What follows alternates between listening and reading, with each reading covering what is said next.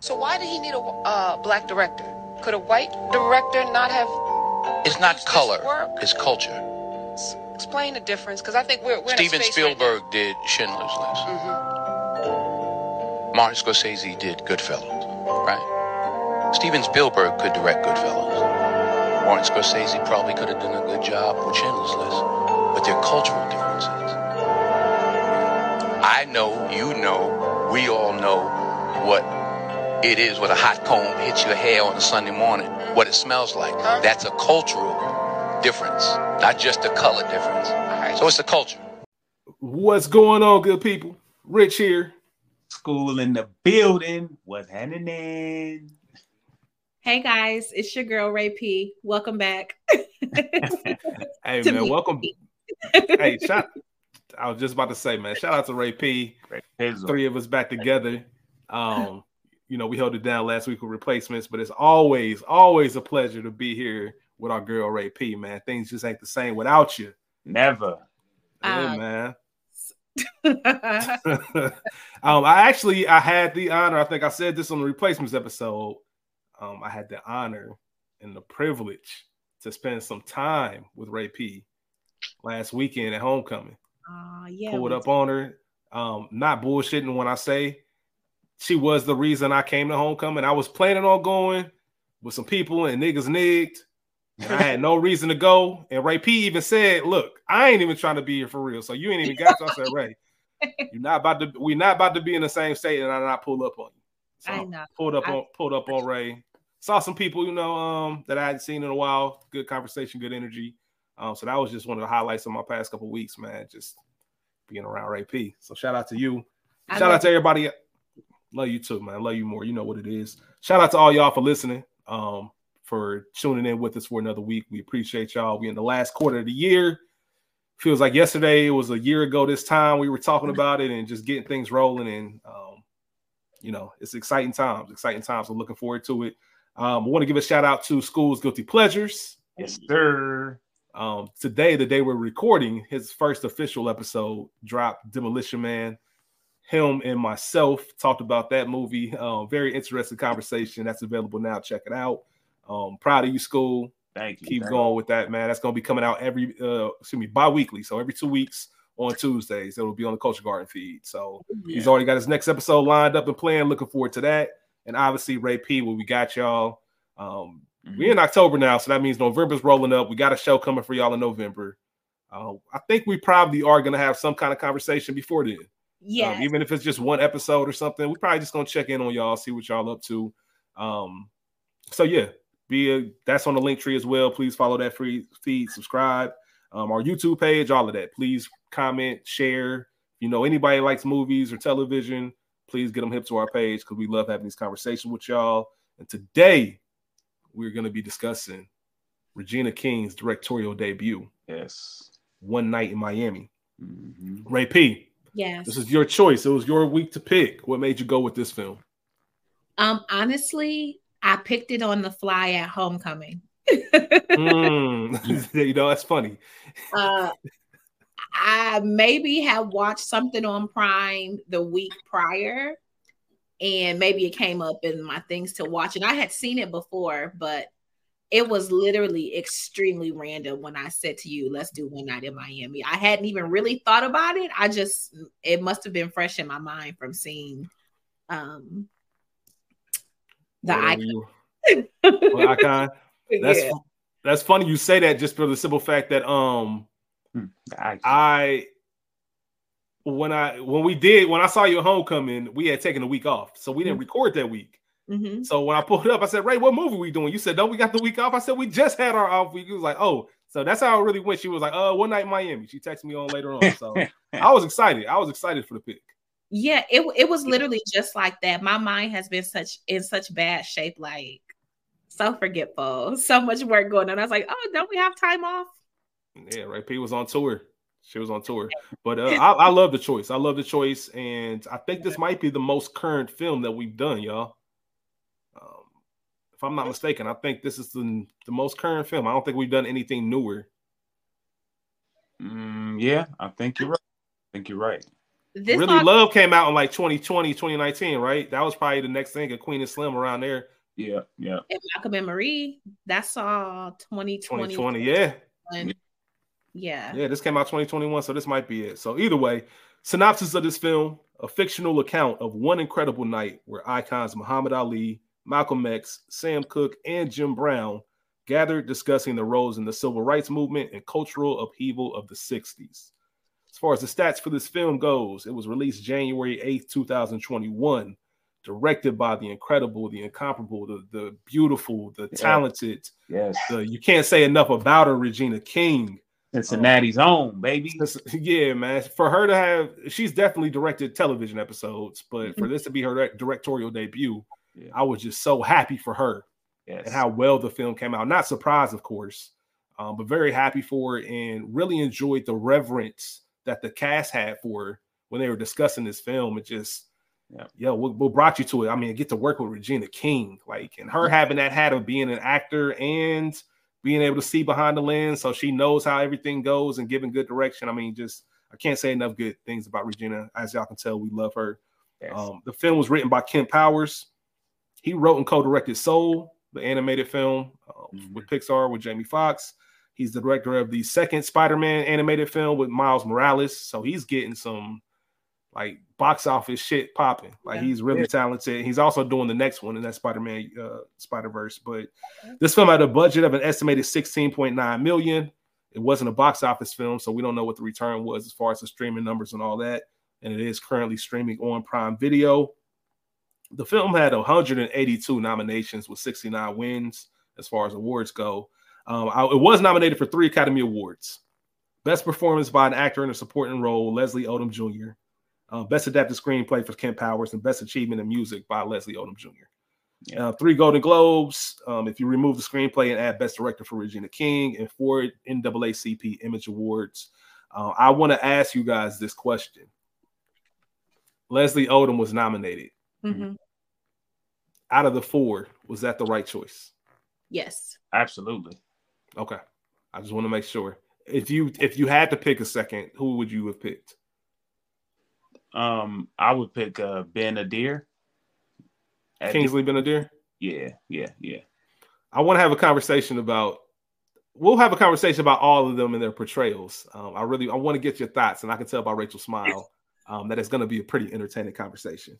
As far as the cast goes, we have Kingsley Ben-Adir as Malcolm X, Eli Goree as Cassius Clay, Aldis Hodge as Jim Brown, Leslie Odom Jr. as Sam Cooke. That was the main cast. Uh, I was talking, we were talking, excuse me, before recording. It kind of feels like Malcolm and Marie, and that kind of small cast, small setting, and really have all the action be the dialogue and the conversation. So um, obviously there are other people in the film. We'll get to that a little bit later on. Um, a lot of big name actors were interested in roles in this film. I don't have any names per se, but Regina King said a lot of big name actors really wanted to be in this film, but they didn't want to audition. And she Mm. said she wasn't going to cast anybody who wasn't willing to audition for it because, and this isn't her words, but I'm assuming you guys are playing four historical figures. I'm not just going to pick you off a whim just Yeah. because you you you Yeah. good at being you, but can't you be Sam Cooke? And I think that helps when you have films like this, when you are portraying these larger than life people, Right. to have more of an unknown. I mean, obviously, you know Aldis Hodge, she's been around forever. Um, Rachel might know this. Did you watch all of? I know you watch Ballers. Did you watch all the Ballers? Um, I didn't watch the. I think I haphazardly watched the final season. So the final season had Joy Bryan in it. and Her son was Eli Goree. He was like the high school quarterback. That's the first time I'd ever seen him. he plays it. Cassius Clay in this film, so I, I didn't know that. But um, yeah, so a lot of these other people, they just kind of an unknown. So you have to watch specific things to know them. So I like the fact that they did that. Except for Um, Les. Yeah, Leslie Odom Jr., Hamilton, obviously, and just super talented, super talented brother. Uh, but I think it worked out, and I think the casting department got it down pat. For sure. Um, I, I definitely agree. how do we feel about all right a couple questions the portrayal of malcolm x not malcolm himself but just the overall portrayal of him how did y'all feel about it i kind of got a little mix of unintentional obama mixed with Malcolm. Like I don't, I don't, Yes. I don't know if that sounds right. If you guys get what I'm saying with it. Yeah, I Go I ahead, school. I definitely hear what you're what you're speaking of, and I know he played uh, Obama as well. I also think if you pay attention a little bit, that that prosthetic, whatever was going on with his mouth, um, I think he had on uh, like so, uh, extra set of teeth or something going on there. I think that was also hindering him a little bit with that speech. Hmm, I never even paid attention to that. Yeah. That um he's British, so Mhm. I think trying to get that cadence again, being Yeah. a niggas matter Mhm. matter. Um Yep. I it just didn't curl all the way over for me. I felt like he was kind of too swirly or something to be Malcolm. Like he wasn't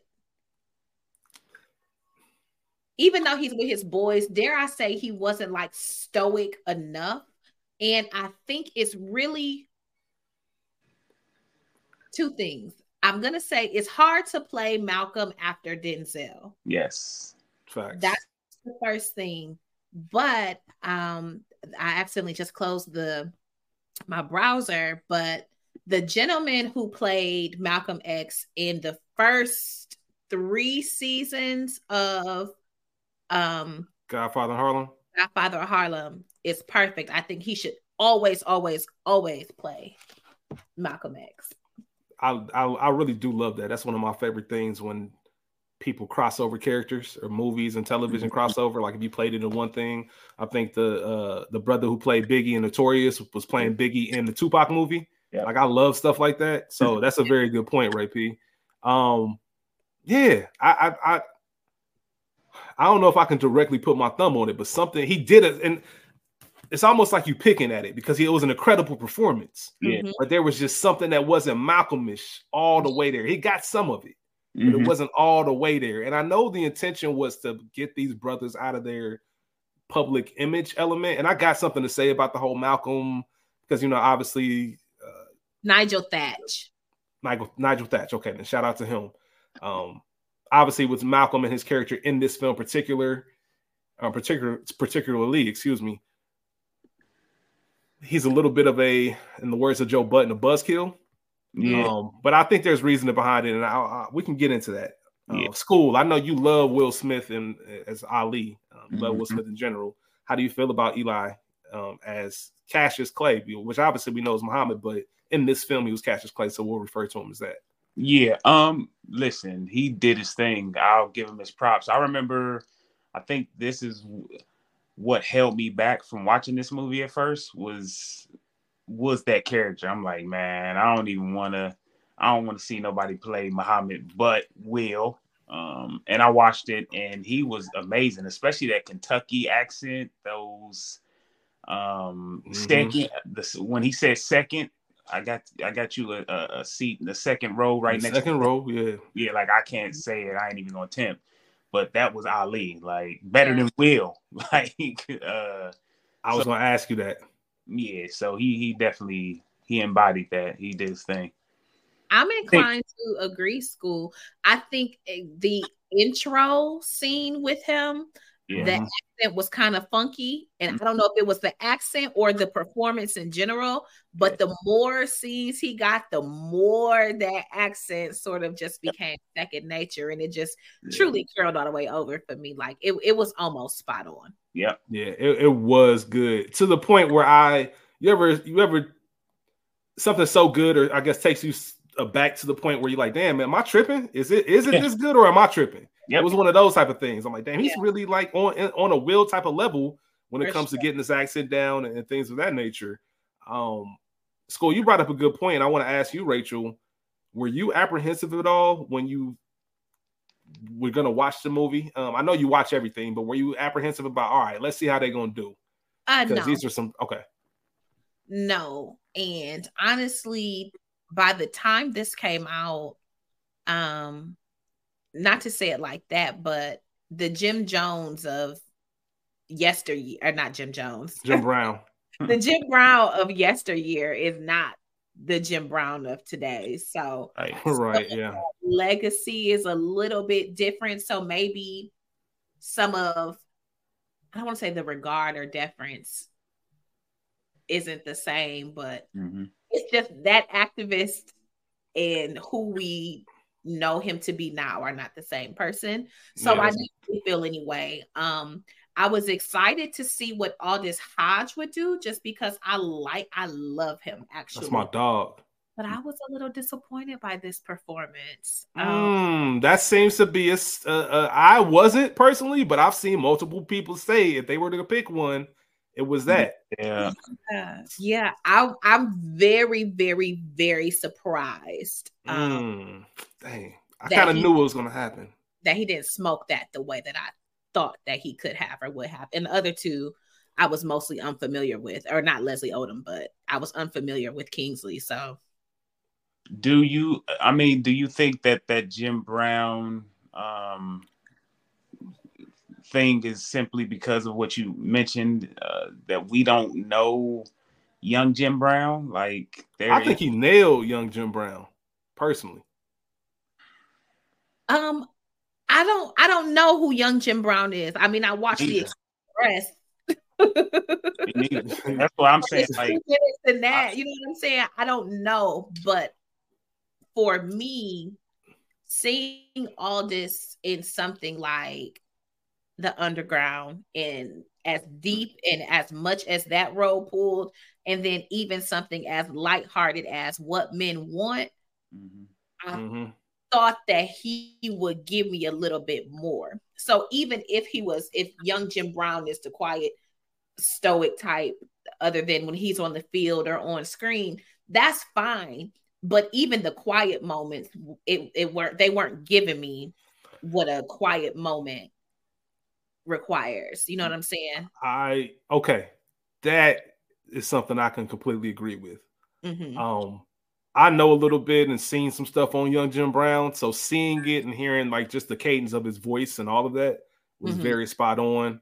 Mhm. Um, just that stoic demeanor. However, I will say certain moments, like when it's him and Malcolm after Cassius and Sam go out, you are right. From a just I want to see more on screen perspective, Mhm. it wasn't all the way there. And I love Aldis Hodge. Like I'm a Yeah. big fan of Aldis. Um, I got hip to him. I talk about it all the time. One of my favorite shows, Friday Night Lights. He Mhm. played Ray Voodoo Tatum. Like I've been a fan ever since. Um, but yeah, I, I, that was one of the things that I read a lot of where people were like, "All right, that was kind of." I'm not. There were no weak performances at all, but Yeah. um, the other three kind of stood out a little bit more Yeah. than his. And I wonder if how much of that was what he had to do, what his role was in this whole thing. I don't know. I don't know. It might be a mixture of everything. I, I I believe it's that that that last part that you just said. I mean, he's against three huge figures, especially um, with Muhammad Ali and Malcolm X, who when you portray them, you have an accent, you have um, a way you a way you walk. Like it's a lot that goes into that. Um, those two characters in it alone, and then you add Sam Cooke Now you got to be able to sing. Like it's so Mhm. much that those other three were uh, asked to do. And then Yeah. Jim Brown, and it's like he didn't even get a chance to play football. We didn't even see no football highlights. So it's Yeah. like, That's real. yeah, because you you That's a fair assessment. yeah, yeah, because the the core of this film is really Malcolm and Sam and their dialogue and their you know disagreement. While you also have such a you can't out you can't outshine Muhammad Ali or Cassius Clay, whoever you want to call it. Like his personality is just too big. So, Yeah. and and to your regard, school, you were you're right about that. Um, Yeah. You kind of do have to play the straight man, um, as we talk about in other films, like just the one that's there. Um, but I Yeah. think I still did enjoy his performance. Um, as far as the origin of the film goes, first I want to just shout out the Hampton House um, in Miami, Florida. It is as of February this year, a National Historic Landmark. as it Um, it is, you know, it got restored into a museum, so you can actually go and see. You can see this room that they were in, um, and kind of relive a lot of those moments back in the segregated South. Obviously, Black people weren't allowed to stay, you know, at the Fontainebleau, Mhm. um, or places like that. Celebrities, for that matter. So the Hampton House housed them. You know, MLK, Malcolm X, everybody you see in this film, Sammy Davis Jr., Joe Louis, every Black celebrity. If you were somebody, you were staying at the Hampton House. Um, so I Mhm. just want to shout out to them. If you actually, like I said, it's a museum. So if you are in Miami, check it out. I know next time I go to Miami, who, who knows when that will be. Uh, but next time I do, I'm gonna go check it out. Mm-hmm. Uh, I mentioned Kemp Powers, who wrote this. This was originally a screen, uh, a play. Um, Yeah. I'm, I'm, yeah, I'm sure everybody knows. So this started because he was reading a book called Redemption Song, uh, Mhm. Muhammad Ali in the Spirit of the '60s. It was written by Mike Marqusee, and there was a throwaway paragraph in that book about all four of these men meeting at a hotel in Miami after Ali won the champion, uh, won the championship belt um, by beating Sonny Liston. And he was like, "Hold on, what? Like that was just like a throwaway line in the in the whole book, and they never talked about it again." And he was like, "Hold on, like that line just stood out to me. What do you mean they all just met? Like what happened?" So he spent all this time trying to figure out what happened. Nobody talked about it. Nobody talked about what was discussed, what went on in that room. Um, Jim wouldn't even allude to it when he went to go revisit it. There's something on YouTube you guys can see. NFL Network did where he went back to that room. Obviously, he was the last living yeah. um, of the four, um, but just not much to say. So it was one of those where, hmm, if I was there, if I was a fly on the wall, what do I think this conversation would be like? right. And I think that his dialogue is the real star of the whole film. For sure. The fact that he took that, just use your imagination and said, hmm, what would this look like and come out with this as the end result was incredible. Um, I can't say enough good things about him in this. And he used some real things about their life and real facts about them without actually copying them. He said Mhm. directly, I didn't want to make a book report. You know what I mean? I didn't want Yeah. to just retell their life. I just wanted real things. So the only thing they really knew about that night was they ate vanilla ice cream. Yeah. Everything else is up in the air. But Yeah. um, Kemp said that black men's innate humanity and vulnerability is rarely on display, and showing friendship is rarely on display. Mhm. And I think for me, that's probably the most important part, just for the simple fact that um, it. We talked about a little bit on if Beale Street could talk, like just that open vulnerability. It felt like, and if you're a little bit older, you'll understand this. Like there's certain friends that you probably hung with all the time, and Mhm. as you get older and live your own life, when you catch up to kick it, you kind of pick up where you left off. yeah. And that's what this felt like. It didn't feel forced or weird. It didn't feel like four celebrities in a room. It Mhm. felt like they really knew each other and they fucked with each other. They, they know intimate things, would share intimate things. And that's the biggest thing I like about it.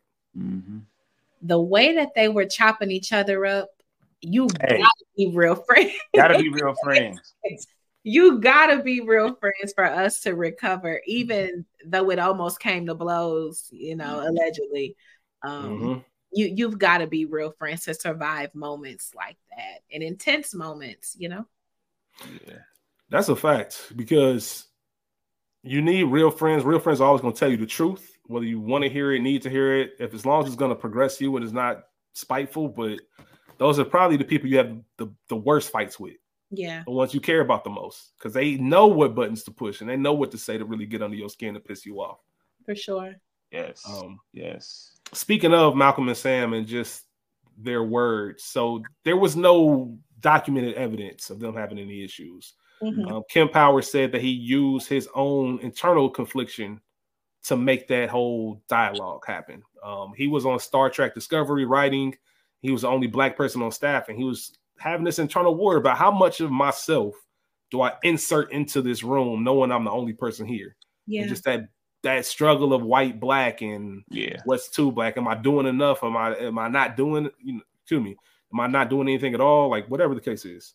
I think that that is even now still a struggle. That is still something to consider, especially if you're in predominantly white spaces. If you're in corporate America, how much of me are they are they going to get? You know, code switching is real, and to see is. entertainers do that, I think.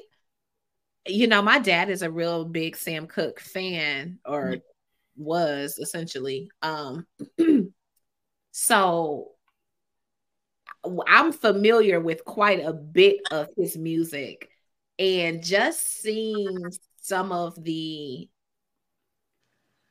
um some of even the internal struggle he had with the whitewashing of his music, even though he was the one doing it, you know what I'm saying? Yeah, yeah.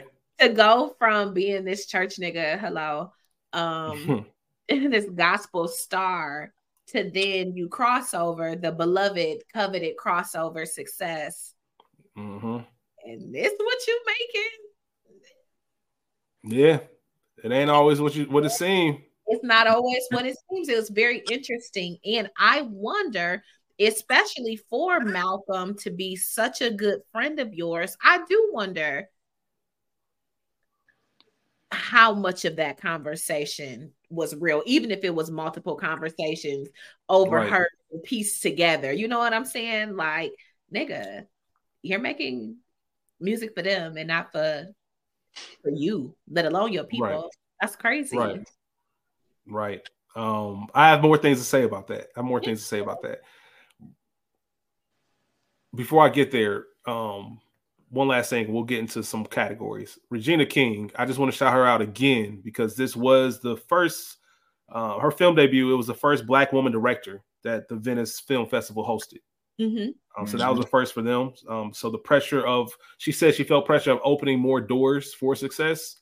Mm-hmm. Um, and that's why she was really intentional and really careful with this film and wanted to make sure that it came out the right way because she knew so many people were coming after her. So if she didn't do well, that meant people behind her wouldn't do well. Yeah. And she really had a woman's take on things. I think there's something that I found very interesting that goes to show about Regina King and just having a black woman tell a story about black men.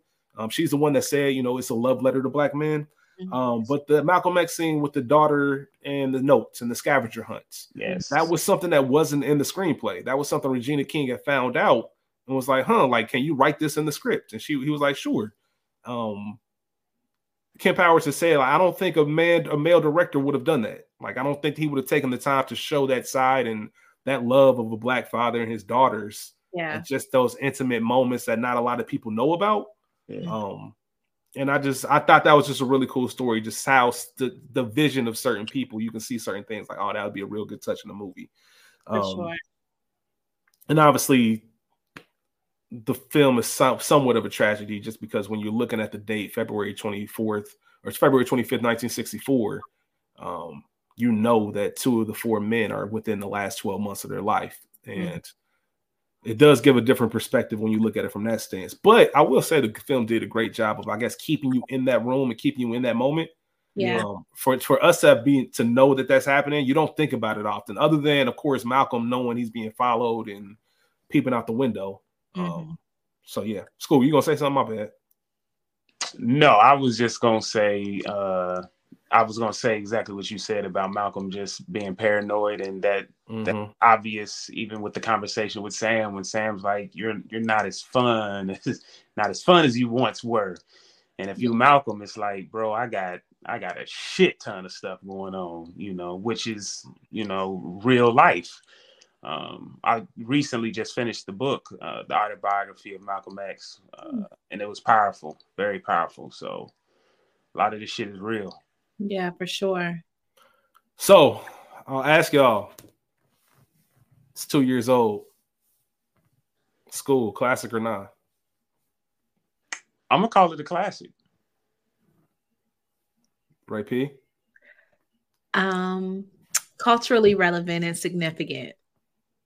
I don't know if I'm gonna give it a classic. I'm gonna go there.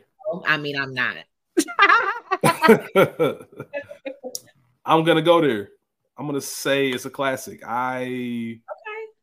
Um, I'm jumping the gun on it. Let me acknowledge that. I mean, jumping the I'm jumping the gun on it being a classic.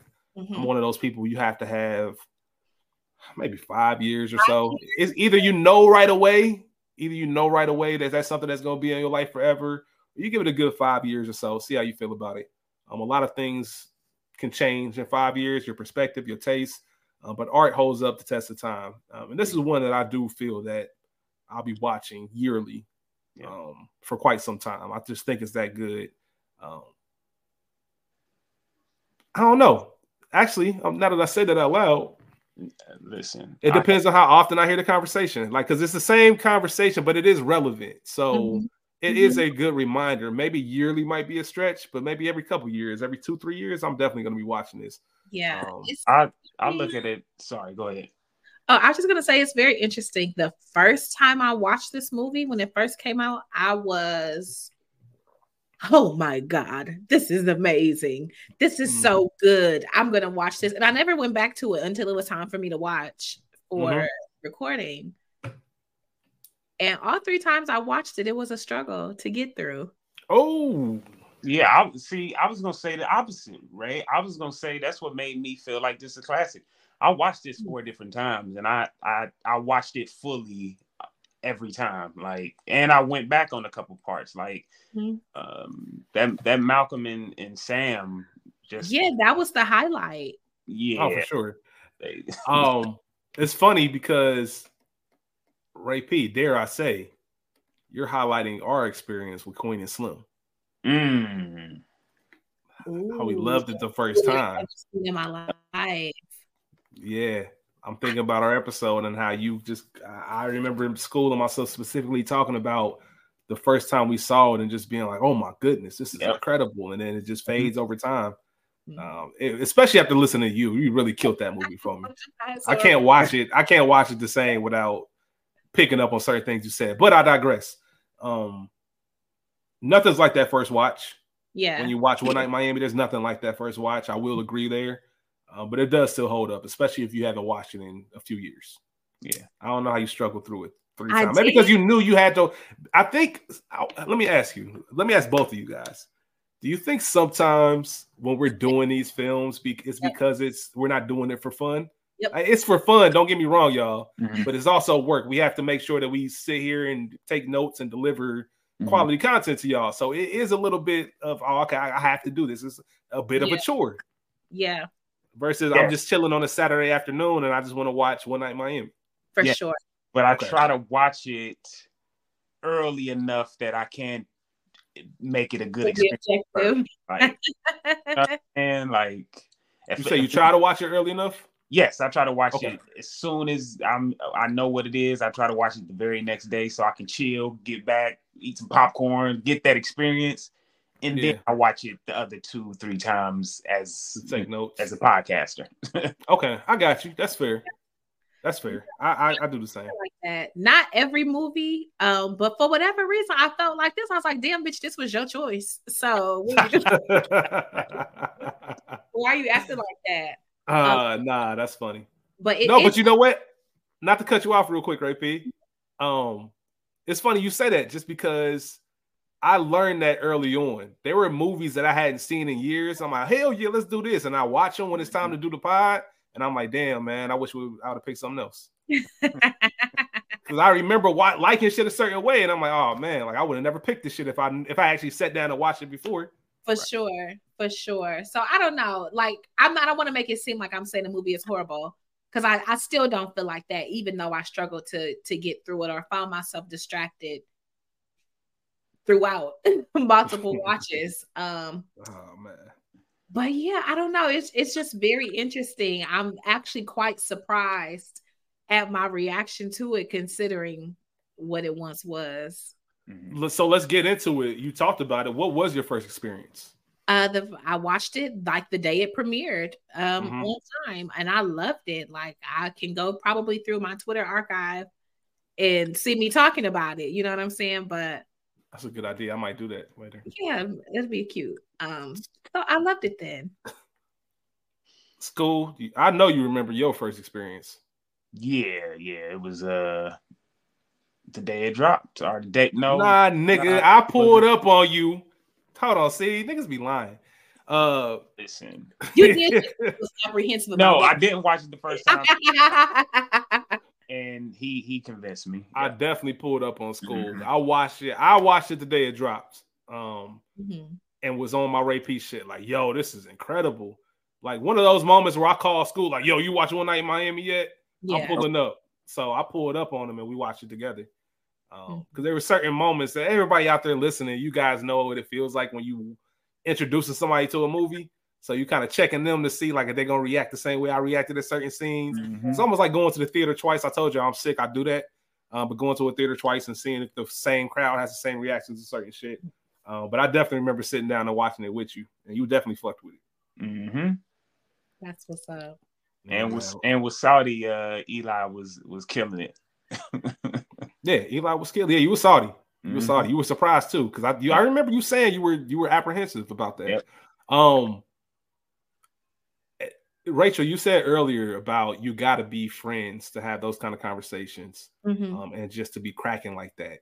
And that was one of the things I, I told y'all earlier. Regina said it's a love letter to black men, um, and that's just one of the things I appreciate the most. You, Jim knows Sam well enough to know, like, I know he got a stash on him somewhere. Yeah. Like, I know this ain't no dry room. Sam got something. like, check that guitar case. Like, trust me, I know my nigga. He got something on him. Those are small things that I just kind of love. Um, you have the two friends that are always gonna butt heads, no matter what. Even if it's about small shit, it might not be as deep as what Sam and Malcolm were talking about, but you just know, like, yeah, that's my nigga. Like, but we just have we two like minded, whatever the case is. Yeah. Um, sharing intimate details with it. Like I said, when Jim's told Cassius, I'm in a movie. Like I did a movie last year. Um, Yeah. that's something he didn't want to get out, but he was comfortable enough sh- sharing with Cassius. And Mhm. obviously, the uh the honesty that went on, and I think a lot of that had to do with something that Cassius told Sam when they were in the car. Like we have to stick around each other because only we get each other. for sure. Like, you saw that, and obviously, not everybody is a foursome like that, but you got your crew. Yeah. And if you get each other and understand your struggles and understand everything you've gone through to get to where you are, Mhm. then you do kind of need each other in a sense. And, it does sting a little bit more when um, certain people, you know, don't live up to your expectations or kind of cross codes and all that. Mhm. Um, you, there's a certain level of respect that you carry with that. And that's what was beautiful about it. You can have all of this and still have resolution at the end. Still have that final conversation like, look, this is where I'm coming from. Like, I, at the end of the day, no matter how much we go back and forth, it could be hours. So we always gonna end it with that. Look, you still my nigga, dog. Still my dog. I just, I just want you to know why I'm like this and where it's coming from. So I Right. always thought that was dope. Um, and even even though the arguments did go left and they were talking crazy it's the intent behind the crazy talk matters you know what i'm saying yeah, Yeah. yeah, even with the delivery and there were attacks on character happening for sure Oh, straight yeah. up, a lot, a lot. But I also love the fact that, like you guys were saying, that they are all such good friends that you know Cassius went after uh, Sam, and that left uh, Jim and, and Malcolm alone to talk. And Jim knew something was up with Malcolm. Like, yo, like you usually be on Sam, but not this hard, bro. Like, what's up? What's going on? Like, talk to me. You won the one and the two tonight ain't you Yeah, Yeah, yeah. You on? Y'all- yeah. that just brought up a good point, school. That's how you know you got a real crew. Mm-hmm. Some people got there's some friend groups out there and they're strong or whatever, but not everybody can hang one on one. Yeah. Yeah. Yeah. You know that's your circle circle when you can like it's just me and this person, me and that person, me. Not Mhm. everybody can do that. for Yeah. sure Um, so that was a that was a very interesting thing. And also, I just love the fact that you have these names that we revere. Um, and when you look at your legends and your icons and your leaders, um, and when you grow up with them being taught to you, you look at them in a certain light. Mhm. And this showed them just as, for lack of better term, you know, just regular brothers. regular Um, yeah, just regular dudes trying to figure out Jim Jim Brown trying to get some yams. Like, that's what I wanted to do. It's fight night. That's all I wanted to do. Yeah. Nobody's trying to hit sit here and talk to Malcolm. We want to go out here on the town. Like we just regular dudes. Yeah. Um, Yeah, that's a fact, and and the fact that uh Cassius is still struggling with converting because because that nigga damn sure was drinking an hour ago. bro, 22. Could you imagine? 22 and I just won the heavyweight championship mm-hmm. of the world. yes, sir. And I gotta give up what? I don't know, man. I don't know. Shout out to Toledo. shout out to toledo Shout Yeah. out to Toledo, man. Who would have thought Toledo would get a shout out? don't do that a lot of No, no, not saying it. oh, I'm not saying it like that. I'm not saying it like that. I was about to say because when we recorded Demolition Man, Cincinnati got a shout out. Mhm. So we doing back to back days. I didn't even get to finish my whole sentence. Rachel, Yeah. hey, Rachel out my head. Toledo always you can I'm telling you, Toledo always has a random shout out in a show or movie. Cookie Oh, shouting them out. Always.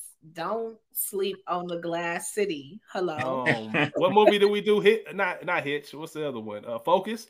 The Toledo Oh, yeah, yeah. Whatever that was. Yeah, yeah. Mhm. Fucking all American. Yeah, man. All out there.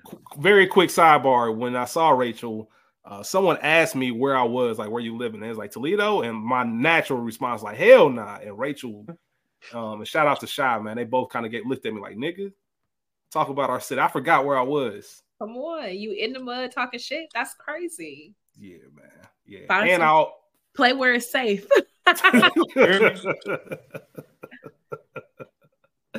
um, and also the time of it, the time 1964, Sam Cooke was really the one For sure. out of all four of That's- these. Mhm. And it's, it's I don't want to say it's crazy, but as time moves on, a lot of people don't study their history. You know Muhammad Ali because of what he became. Obviously, you know the legend of Malcolm X and um, Jim Brown is Jim Brown. But at that moment in time, Sam Cooke was. You seen how Jamal was asking Jim Brown for his autograph. As soon as Sam pulled up, he left. Like I don't give a fuck. That's Sam Cooke, nigga. Look, Um, so yeah, he was the one. He was the one. Yeah, that was uh I, I remember telling you, Rich, like that was one of the things that bothered me about this movie. And I'll and I guess I'll get into it then, but yeah. What was?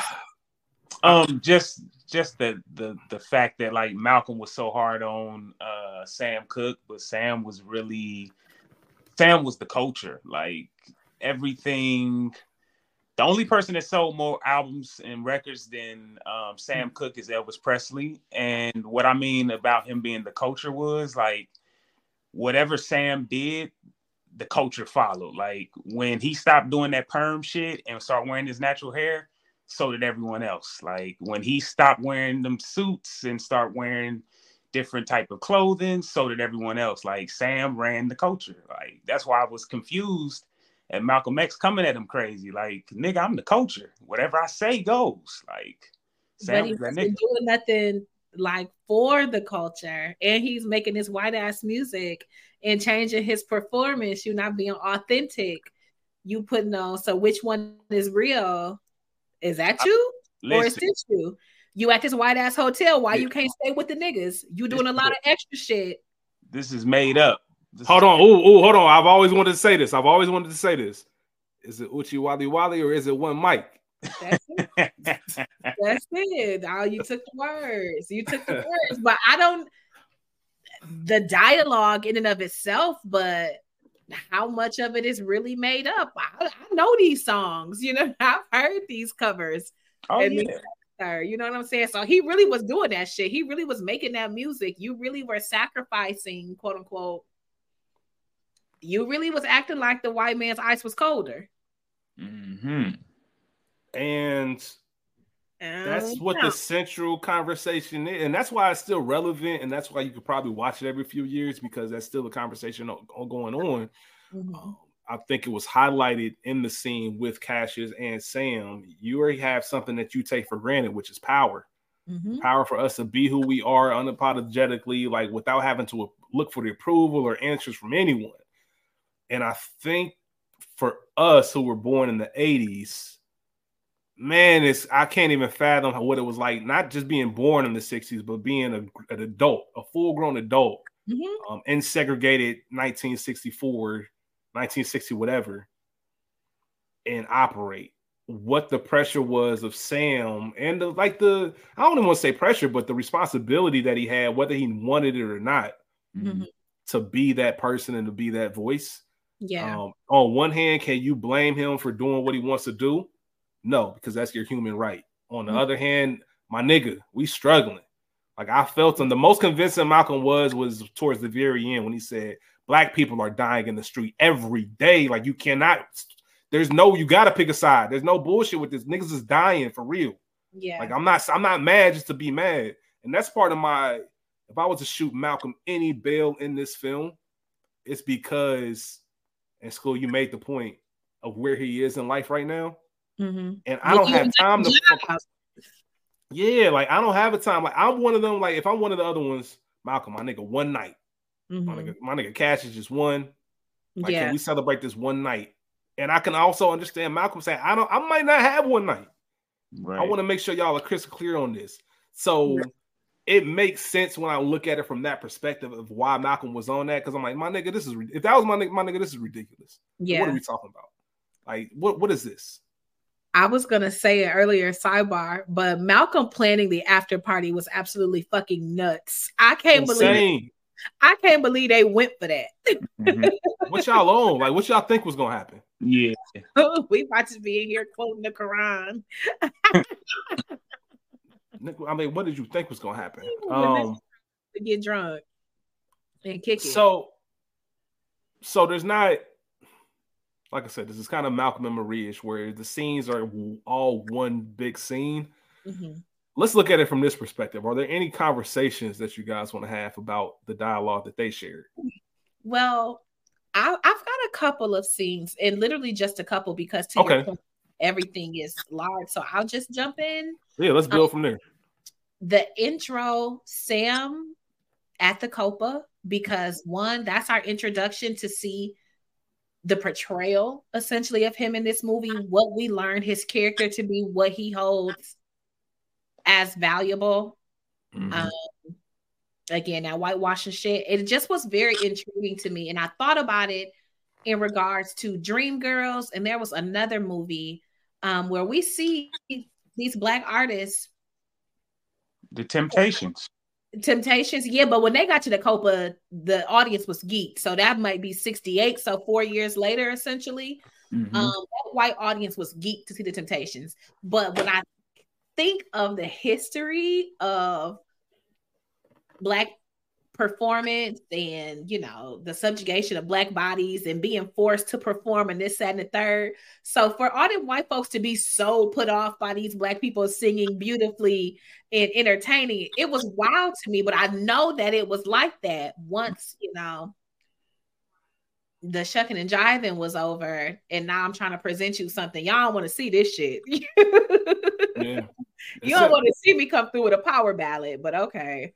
right. Um, then the Jim Brown intro in South Carolina, Powerful. because that shit is crazy as hell. And again, a reminder like, here is this man who is so benevolent towards you. I love you. I love your family.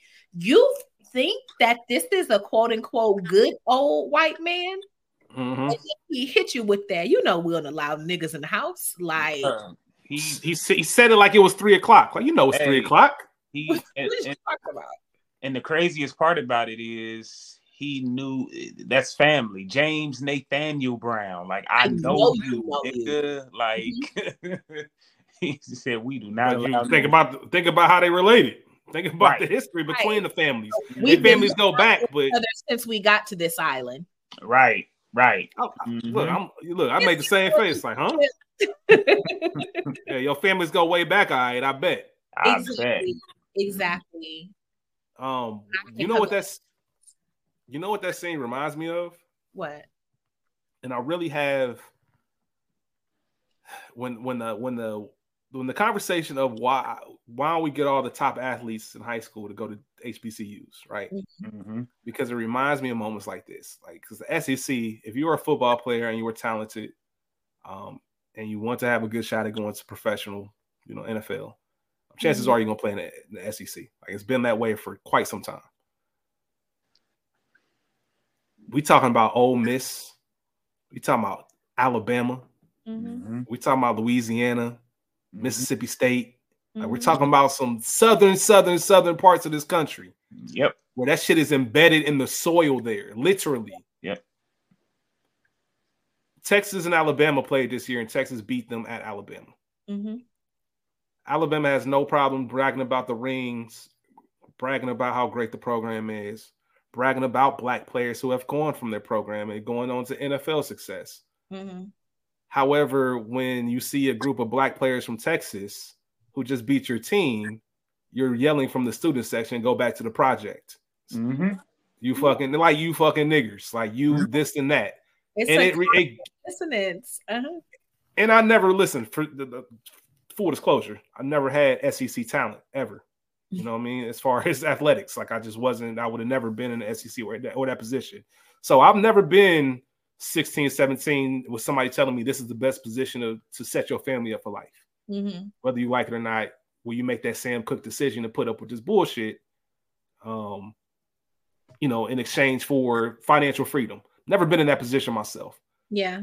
But man, oh man, it's hard to sit there and call myself an alum and be proud and give back and give donations to schools that I know if I was doing anything else would hate my black ass. Mm-hmm.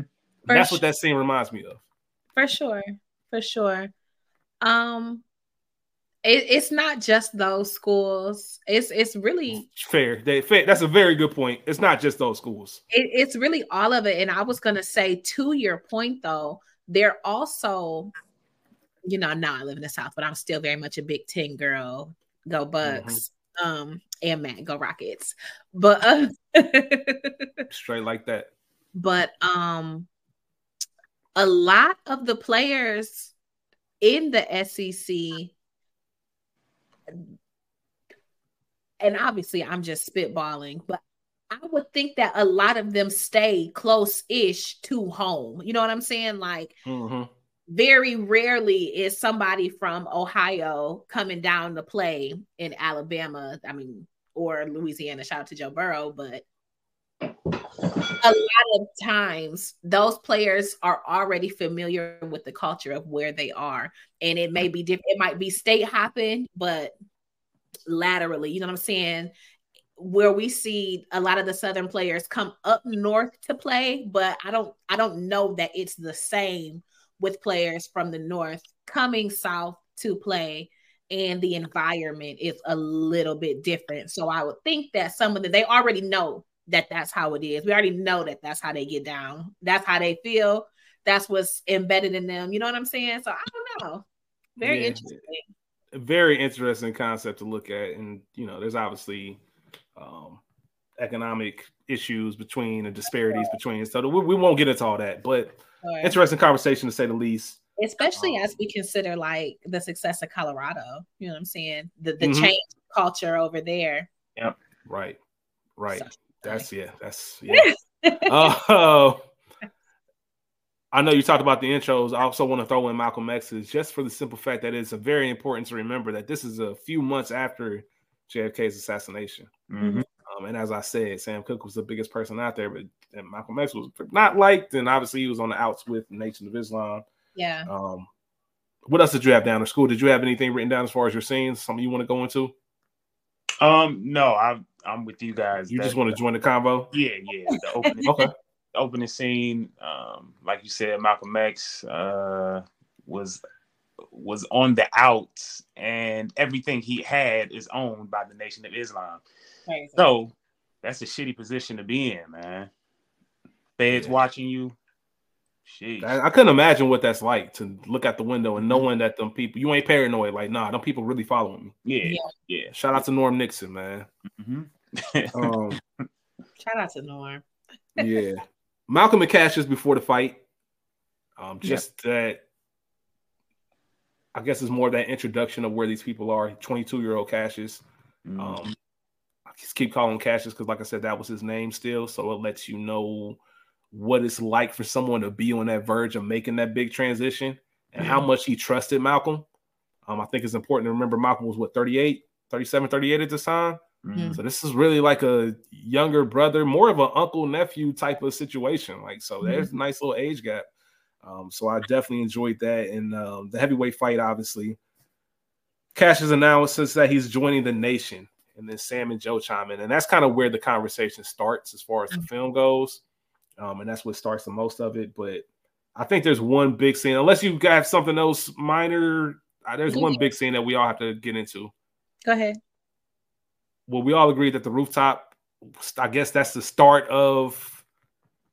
I guess the 30, 35 minute run yeah. the, the heart of this movie. For sure. Um, For so yeah, let's get into it. Let's get into it. Go ahead. I'm just thinking of where to start, man. For, for, for, one, you have this incredible setting and this incredible backdrop. It was beautifully shot by yeah. Regina King mm-hmm. uh, with the fireworks in the back, and just just nothing like being off, on a rooftop overlooking the city. It's mm-hmm. one of mm-hmm. those just dope moments, no matter where you are. Um, Malcolm lets them know that he sensed this feeling in the air. Yep. And we talked about their relationship earlier and how they are friends. That's worrisome mm-hmm. when your friends start talking about, you know, foreboding, death. Yeah. Mm-hmm. It's in the air, and you you know enough of the position that he holds in life Mhm. to where it, he ain't tripping. Yeah. Um, You and know this is that. really, yeah, yeah, yeah, yeah, yeah. I mean, that's essentially what led them to the rooftop. His paranoia. hmm Yeah, yeah. That's a great point. Sure. That's a great point. And they got Malcolm riled up up there, especially Sam. Yep. Uh, for one, lighting up some, my nigga. Taking your camera, flipping around. If that camera broke, I'd have, I'd have been mad as hell. Hell yeah, know. his wife bought him that. Yeah, I ain't gonna be mad. at you. you said what? He know they ain't had no money. Yeah, his wife bought him that. Yeah, they was broke. Yeah. Um, You know who Sam reminded me of a lot in this movie? what's that? Q from The Best Man.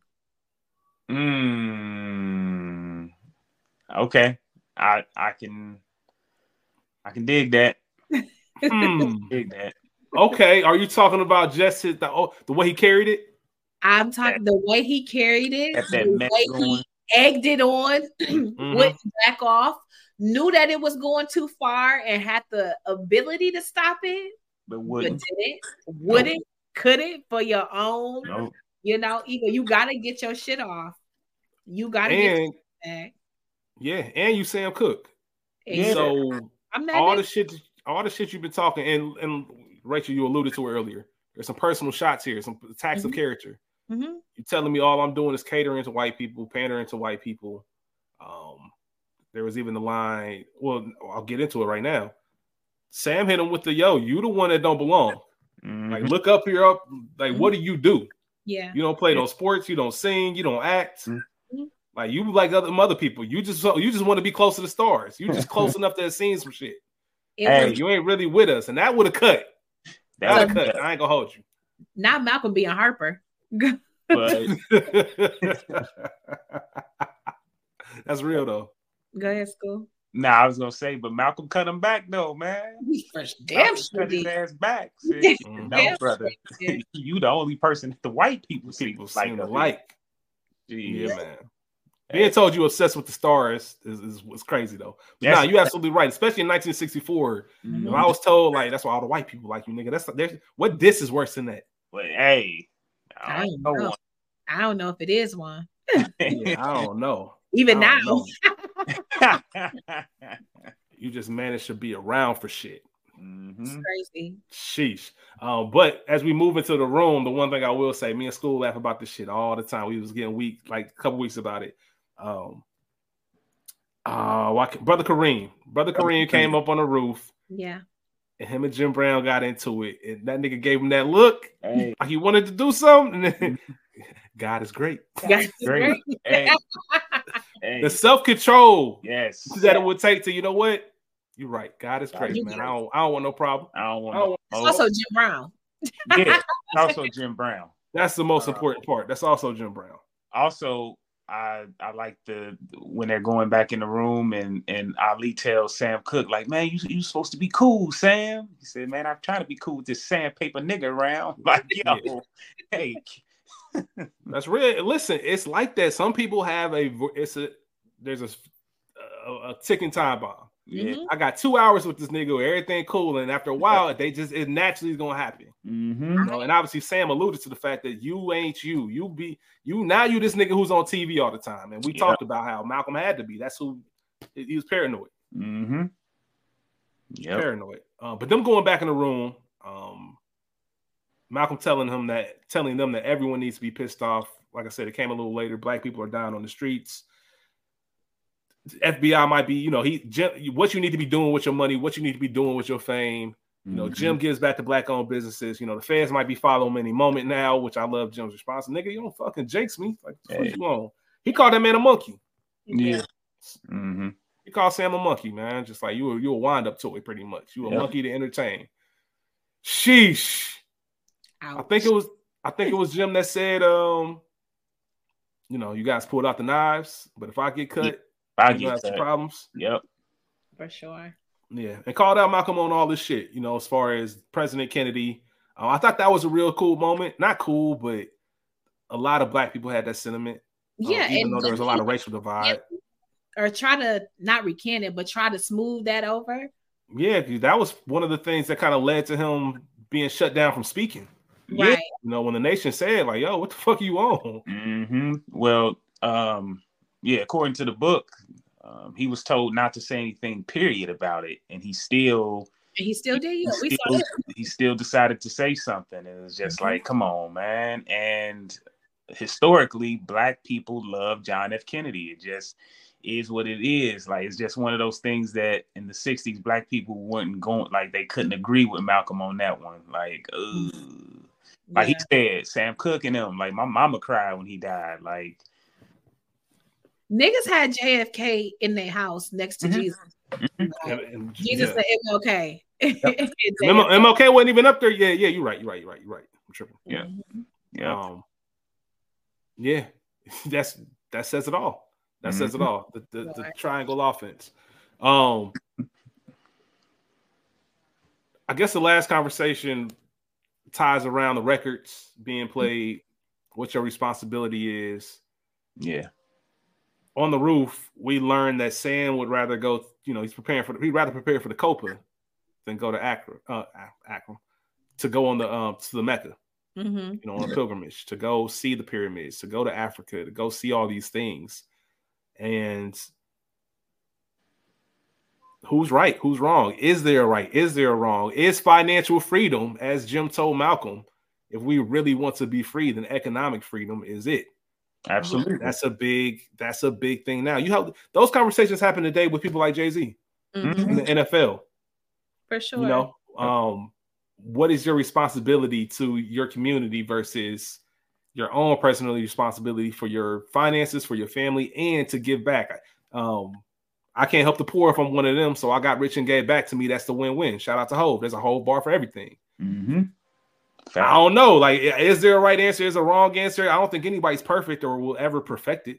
I don't think that there is. Um, I think the difference in this scenario, like you don't want to go because why? You want to prepare for this show. You can prepare anytime. When are they going to have you back? Is it set in stone? You already just bombed this shit. Like we're asking you to come cool with your niggas. Mm-hmm. Mm-hmm. I'm not asking you to come over here and do anything. I'm asking you to take a, trip with friends, like to bond and break bread and share. And candidly, obviously, you ain't fuck with that Muslim shit. We knew that he was a fairly devout Christian, you know, or at least he was a gospel singer before he crossed over. Mhm. So um I wonder if even some of the differences there uh spiritually affected their friendship. And in the car, we see Malcolm or Cassius tell Sam, like, this won't affect our friendship. But you don't know because the reality is is that sometimes it does when people change uh spiritually when they no longer alone, you know Yeah, especially once you start deep diving in into it. Like you get in that deep dive, then yeah, and we all know famously that, and if you don't know, that Malcolm X and um, Cassius Clay, essentially Muhammad Ali, did separate friendship Mhm. Um, he talks about in the autobiography of Malcolm X. He says, like, I have nothing but love for Cassius Clay or Muhammad Ali, but at this time we're not speaking. Like, he won't speak to me. Not like the quarrel. yeah, it's the quarrel. Like I, I'm reaching, but he ain't. He won't reach back out to me. So, um, and I'm sure that's something that Muhammad Ali would, you know, regret. But you know, we live Oh, in he's her.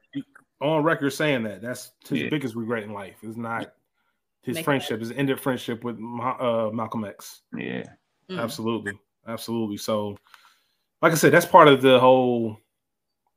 You see this beautiful moment and this beautiful night, and you know everything's going to change in the span of a year, and it's. Yeah. never going to be like that again. So that's why it's really important. Um, there's other things, you know, with colorism. That's conversation been had a million times. We don't have to dive into that. Um, Yeah. But the point is, they dove into a lot of classic and classic is not the right word, but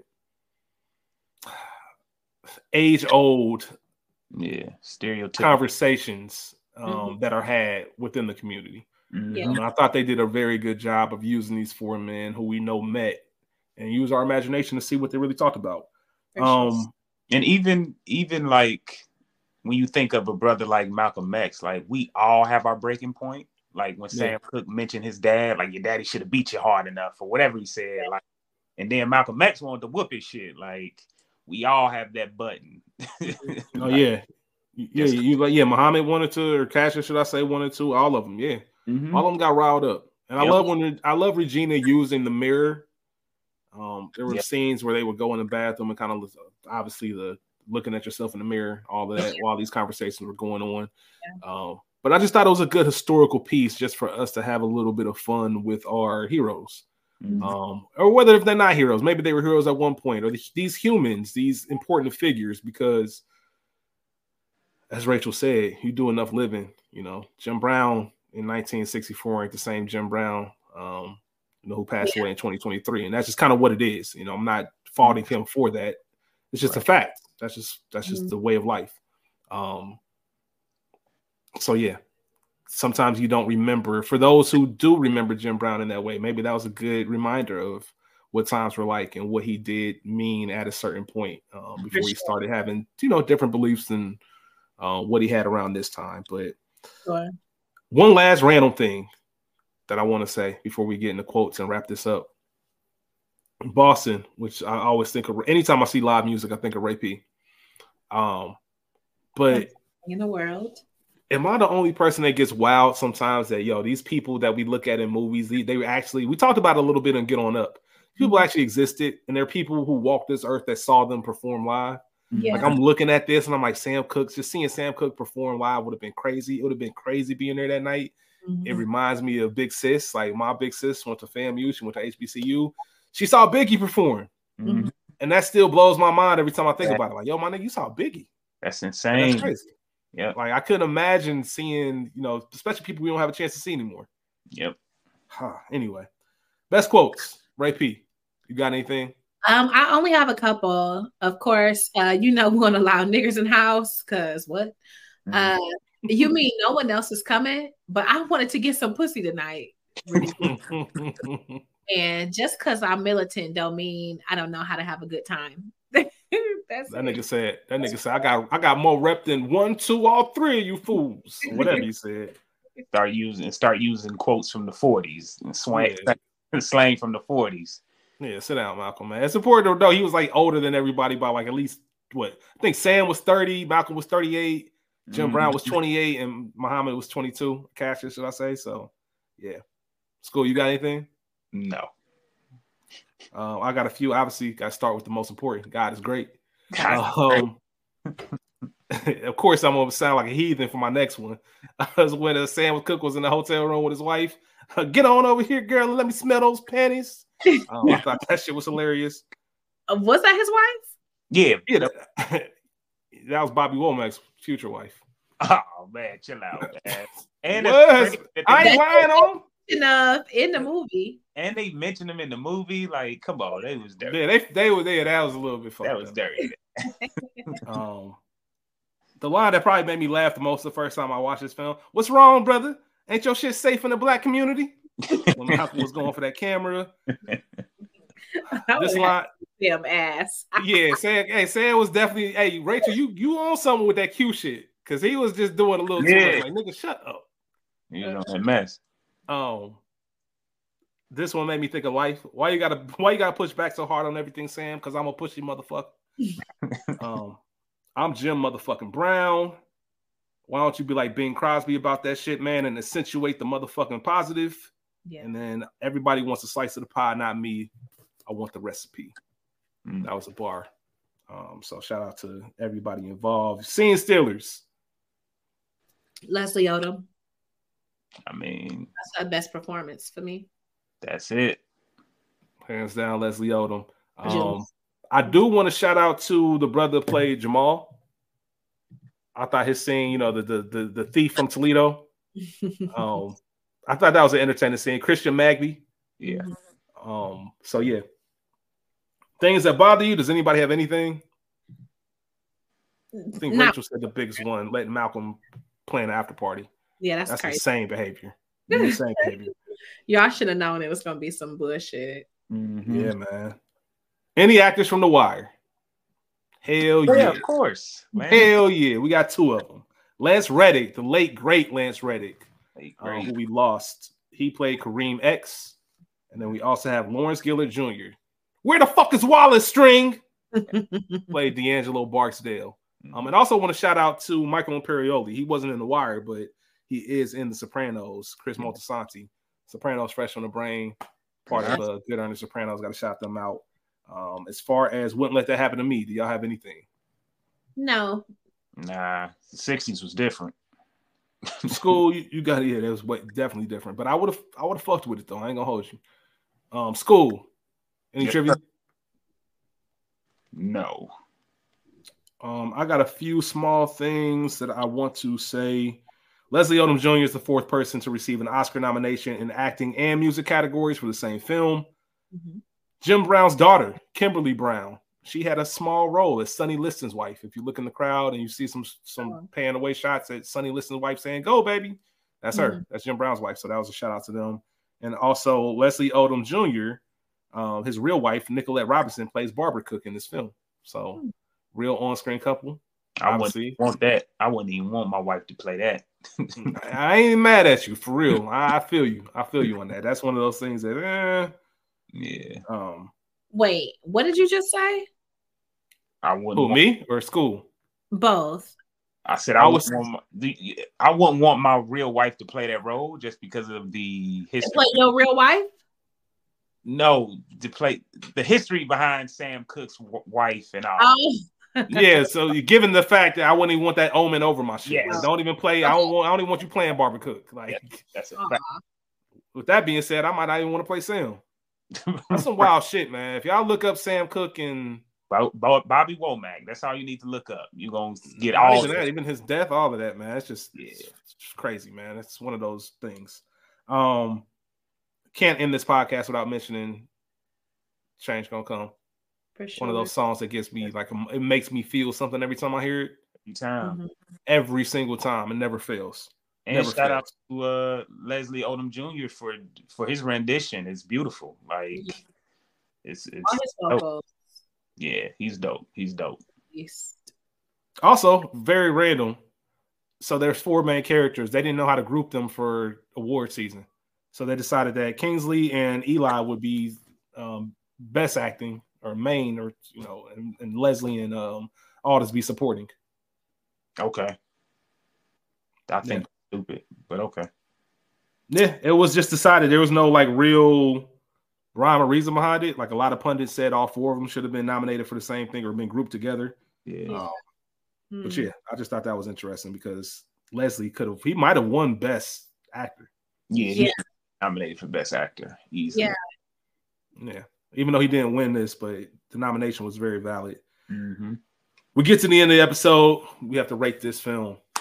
The average viewer rates One Night in Miami a 7.1 out of 10. School, too high, too low, just right. Uh, I'm gonna say it's too low, but not by much. I'm going seven four. Okay. Ray P, Just right. I'm going a solid 7.5. I Okay. feel good with that. I feel good with that. Um, this is one that I wouldn't mind to revisit sometime in the future. You know, who knows what who knows what the two three years have from now. Mm-hmm. But whatever we doing at that time, you know, I'm sure Mike will still probably be in front of us. Um, sure. maybe we'll have some thoughts about this. You know, but other than that, Ray P, school, appreciate the both of y'all. Nah, we appreciate Always, you. Always Always. appreciate the conversation. For everybody out there listening, watching, we appreciate y'all for tuning in. For Uh, sure. we will be back next week, next Thursday, with another film. Uh, we back rolling until the end of the season, end of the end of the year, should I say? Um, and we'll have more stuff tuned in. Don't forget about we got y'all. Don't forget about schools guilty pleasures. Yeah. Check our Linktree out. You will find all of that information there. Please subscribe to it so you don't miss anything. Y'all be cool. How y'all be cool? Peace.